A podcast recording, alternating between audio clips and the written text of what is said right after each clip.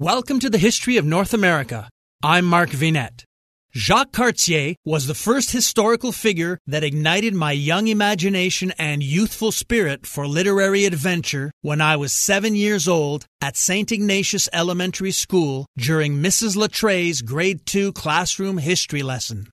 Jacques Cartier lived in and sailed from northern France to the St. Lawrence River visiting the Amerindian villages that would later become the sites of present day Quebec City and Montreal. As the first European to encounter these sites and learning the local word Kanata, meaning a group of houses, for centuries Cartier was credited as the discoverer of Canada. The epic voyages of this titan of history have become legendary and are well worth a close study. With the help of our friends at LibriVox, Let's start this mariner's fascinating story in his place of birth, the port city of Saint Malo on the northeast coast of Brittany along the English Channel. In the town hall of the seaport of Saint Malo, there hangs a portrait of Jacques Cartier, the great sea captain of that place, whose name is associated for all time with the proud title of Discoverer of Canada.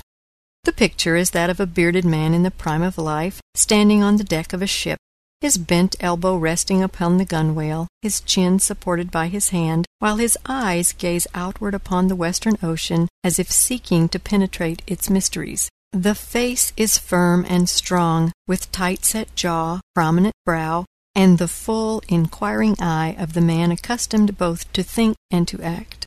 The costume marks the sea captain of four centuries ago. A thick cloak, gathered by a belt at the waist, enwraps the stalwart figure. On his head is the tufted Breton cap familiar in the pictures of the days of the great navigators. At the waist, on the left side, hangs a sword, and on the right, close to the belt, the dirk or poignard of the period. How like or unlike the features of Cartier this picture in the town hall may be, we have no means of telling. Painted probably in 1839, it has hung there for more than 70 years, and the record of the earlier prints or drawings from which its artist drew his inspiration no longer survives. We know indeed that an ancient map of the eastern coast of America, made some ten years after the first of Cartier's voyages, has pictured upon it a group of figures that represent the landing of the navigator and his followers among the Indians of Gaspe. It was the fashion of the time to attempt by such decorations to make maps vivid. Demons, deities, mythological figures disported themselves along the borders of the maps and helped to decorate unexplored spaces of earth and ocean. Of this sort is the illustration on the map in question, but it is generally agreed that we have no right to identify Cartier with any of the figures in the scene, although the group as a whole undoubtedly typifies his landing upon the seacoast of Canada. There is rumor also that the National Library at Paris contains an old print of Cartier, who appears therein as a bearded man passing from the prime of life to its decline. The head is slightly bowed with the weight of years, and the face is wanting in that suggestion of unconquerable will which is the dominating feature of the portrait of Saint Malo. This is the picture that appears in the form of a medallion or ring shaped illustration in more than one of the modern works upon the great adventurer. But here again we have no proofs of identity, for we know nothing of the origin of the portrait. Curiously enough, an accidental discovery of recent years seems to confirm in some degree the genuineness of the Saint Malo portrait. There stood until the autumn of 1908 in the French Canadian fishing village of Cap des Rosiers, near the mouth of the St. Lawrence, a house of very ancient date. Precisely how old it was, no one could say, but it was said to be the oldest existing habitation of the settlement. Ravaged by perhaps two centuries of wind and weather, the old house afforded but little shelter against the boisterous gales and the bitter cold of the rude climate of the Gulf. Its owner decided to tear it down, and in doing so he stumbled upon a startling discovery. He found a dummy window that generations before had evidently been built over and concealed. From the cavity thus disclosed he drew forth a large wooden medallion, about twenty inches across, with the portrait of a man carved in relief. Here again are the tufted hat, the bearded face, and the features of the picture of Saint Malo. On the back of the wood, the deeply graven initials J.C. seemed to prove that the image which had lain hidden for generations behind the woodwork of the old Canadian house is indeed that of the great discoverer. Beside the initials is carved the date 1704. This wooden medallion would appear to have once figured as the stern shield of some French vessel, wrecked probably upon the Gaspe coast. As it must have been made long before the Saint Malo portrait was painted, the resemblance of the two faces perhaps indicates the existence of some definite and genuine portrait of Jacques Cartier of which the record has been lost. It appears, therefore, that we have the right to be content with the picture which hangs in the town hall of the seaport of Saint Malo. If it does not show us Cartier as he was, and we have no absolute proof in the one or the other direction, at least it shows us Cartier as he might well have been, with precisely the face and bearing which the hero worshipper would read into the character of such a discoverer. The port of Saint Malo, the birthplace and the home of Cartier, is situated in the old province of Brittany, in the present department of Ille-et-Vilaine. It is thus near the lower end of the English Channel. To the north, about forty miles away, lies Jersey, the nearest of the Channel Islands, while on the west surges the restless tide of the broad Atlantic. The situation of the port has made it a nursery of hardy seamen. The town stands upon a little promontory that juts out as a peninsula into the ocean.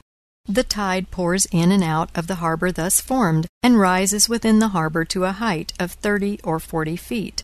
The rude gales of the western ocean spread themselves upon the rocky shores of this Breton coast.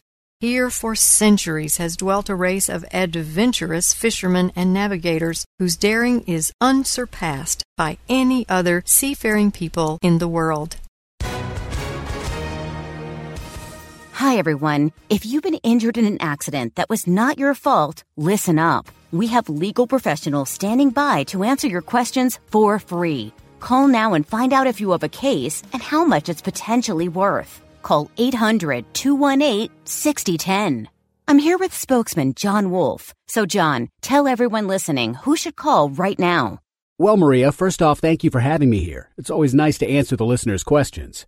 Now, as far as who should call in, anyone who's been injured in an accident and think you deserve compensation, give us a call right now. 800 218 6010. You'll find out if you have a case and how much it's potentially worth. Thanks, John. You heard it, folks. Take advantage of this opportunity and call now. 800 218 6010. Advertisement sponsored by Legal Help Center may not be available in all states. The history, or at least the legend, of the town goes back ten centuries before the time of Cartier. It was founded, tradition tells us, by a certain Aaron, a pilgrim who landed there with his disciples in the year 507 A.D. and sought shelter upon the sea girt promontory which has since borne the name of Aaron's Rock. Aaron founded a settlement. To the same place came, about twenty years later, a bishop of Castle Gwent with a small band of followers. The leader of this flock was known as Saint Malo, and he gave his name to the seaport. But the religious character of the first settlement soon passed away. Saint Malo became famous as the headquarters of the corsairs of the northern coast. These had succeeded the Vikings of an earlier day, and they showed a hardihood and a reckless daring equal to that of their predecessors. Later on, in more settled times, the place fell into the hands of the fishermen and traders of northern France. When hardy sailors pushed out into the Atlantic Ocean to reach the distant shores of America, St. Malo became a natural port and place of outfit for the passage of the Western Sea. Jacques Cartier first saw the light in the year 1491. The family has been traced back to a grandfather who lived in the middle of the 15th century. This Jean Cartier, or Quartier, who was born in Saint Malo in 1428, took to wife in 1457 Guillemette Baudouin. Of the four sons that she bore him, Jamet, the eldest, married Gesline Jansart. And of their five children, the second one, Jacques, rose to greatness as the discoverer of Canada. There is little to chronicle that is worthwhile of the later descendants of the original stock. Jacques Cartier himself was married in 1519 to Marie Catherine des Granches. Her father was the Chevalier Honoré des Granches, High Constable of Saint Malo. In all probability, he stood a few degrees higher in the social scale of the period than such plain seafaring folk as the Cartier family.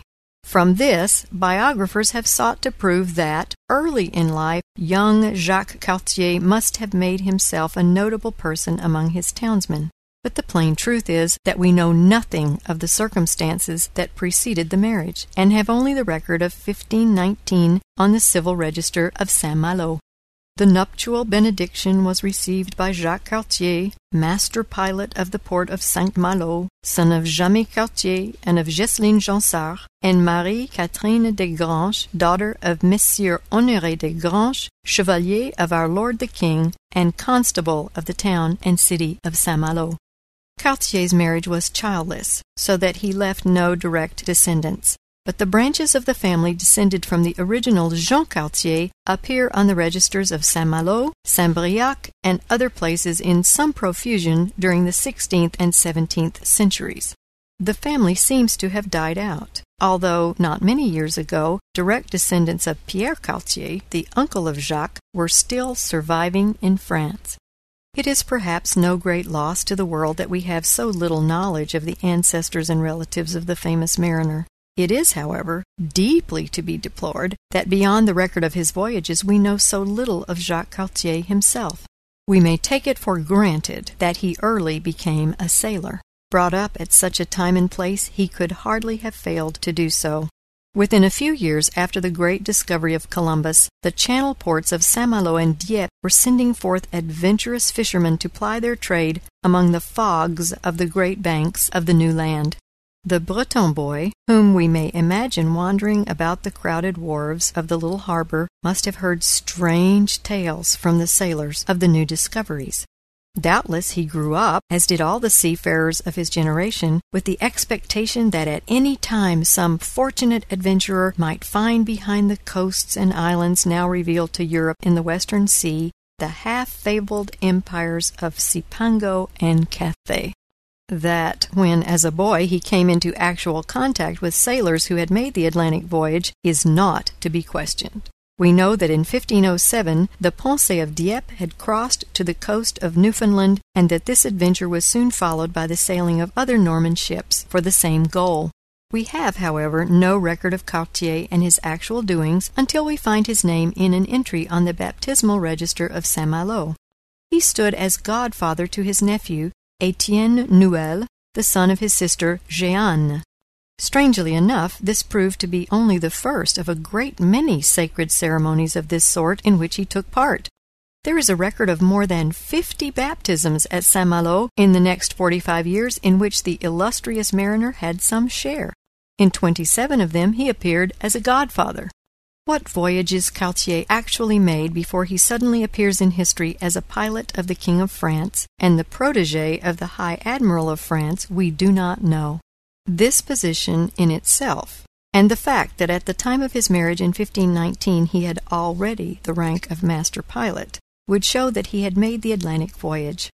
There is some faint evidence that he had even been to Brazil, for in the account of his first recorded voyage he makes a comparison between the maize of Canada and that of South America, and in those days this would scarcely have occurred to a writer who had not seen both plants of which he spoke. There groweth likewise, so runs the quaint recorded voyage translation, a kind of millet as big as peason, in other words, peas, like unto that which groweth in Brazil. And later on, in the account of his second voyage, he repeats the reference to Brazil. Then, goodly and large fields, which he saw on the present site of Montreal, recall to him the millet fields of Brazil. It is possible, indeed, that not only had he been in Brazil, but that he had carried a native of that country to France. In a baptismal register of Saint Malo is recorded the christening in 1528 of a certain Catherine of Brazil, to whom Cartier's wife stood godmother. We may, in fancy at least, suppose that this forlorn girl with the regal title was a little girl whom the navigator, after the fashion of his day, had brought home as living evidence of the existence of the strange lands that he had seen.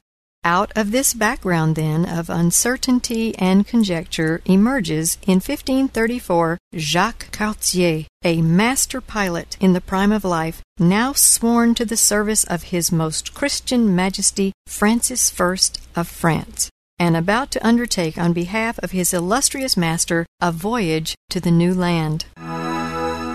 Next time, Jacques Cartier sets sail for the New World and reaches Canada.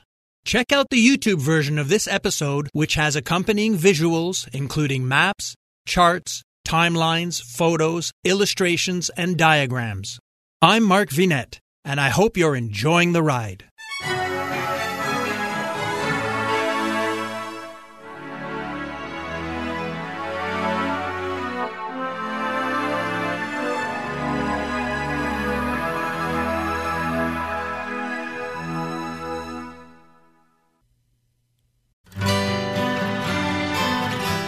The Historical Jesus podcast is the sweeping saga of the life and times of Galilean Jesus of Nazareth, as well as the faith, religion, and church founded to honor and disseminate his acts and teachings.